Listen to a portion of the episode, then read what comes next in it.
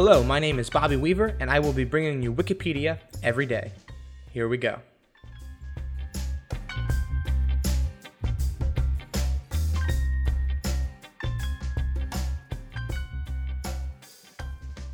Today's featured article is about Ruby Laffoon.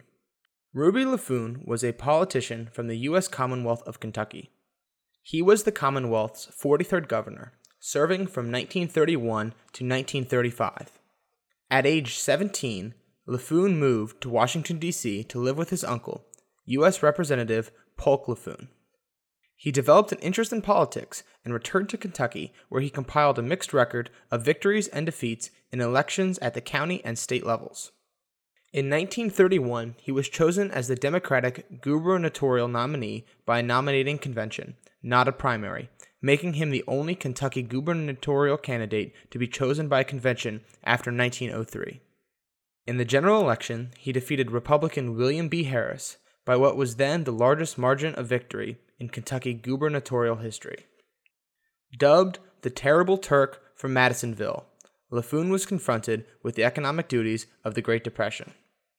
To raise additional revenue for the state treasury, he advocated the enactment of the state's first sales tax. This issue dominated most of his term in office and split the state Democratic Party and Laffoon's own administration. The Lieutenant Governor, A B Happy Chandler, led the fight against the tax in the legislature.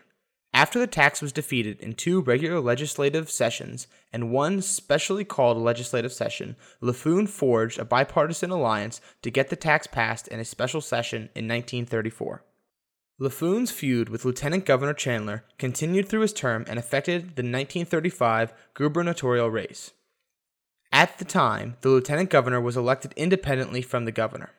Term limited by the state constitution, Laffoon supported political boss Tom Rhea to succeed him as governor and convinced the Democrats to again hold a nominating convention to choose their gubernatorial nominee. This would have greatly improved Laffoon's chances of handpicking his successor. While Laffoon was on visit to Washington, D C, Chandler was left as acting governor under the provisions of the Kentucky Constitution. Chandler issued a call for a special legislative session to consider a mandatory primary election bill. Laffoon rushed back to the state to invalidate the call, but the Kentucky Court of Appeals upheld it as constitutional, and the primary law was passed. Chandler defeated Rhea in the primary and went on to succeed Laffoon as governor. Following his term in office, Laffoon returned to Madisonville, where he died of a stroke in nineteen forty-one.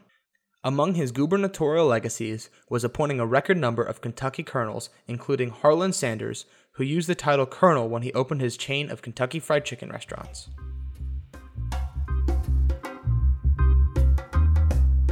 Wikipedia's word of the day for today is Beowulf Cluster. A cluster of standard personal computers linked by a local area network, usually of the order of ten nodes.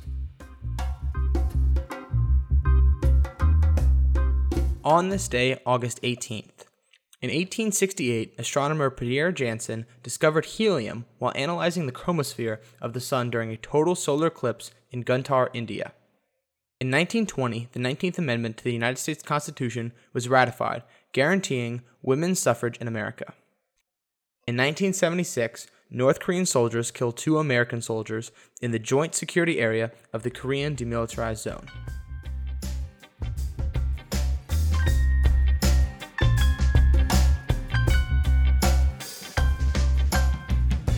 Thanks for listening, and see you tomorrow.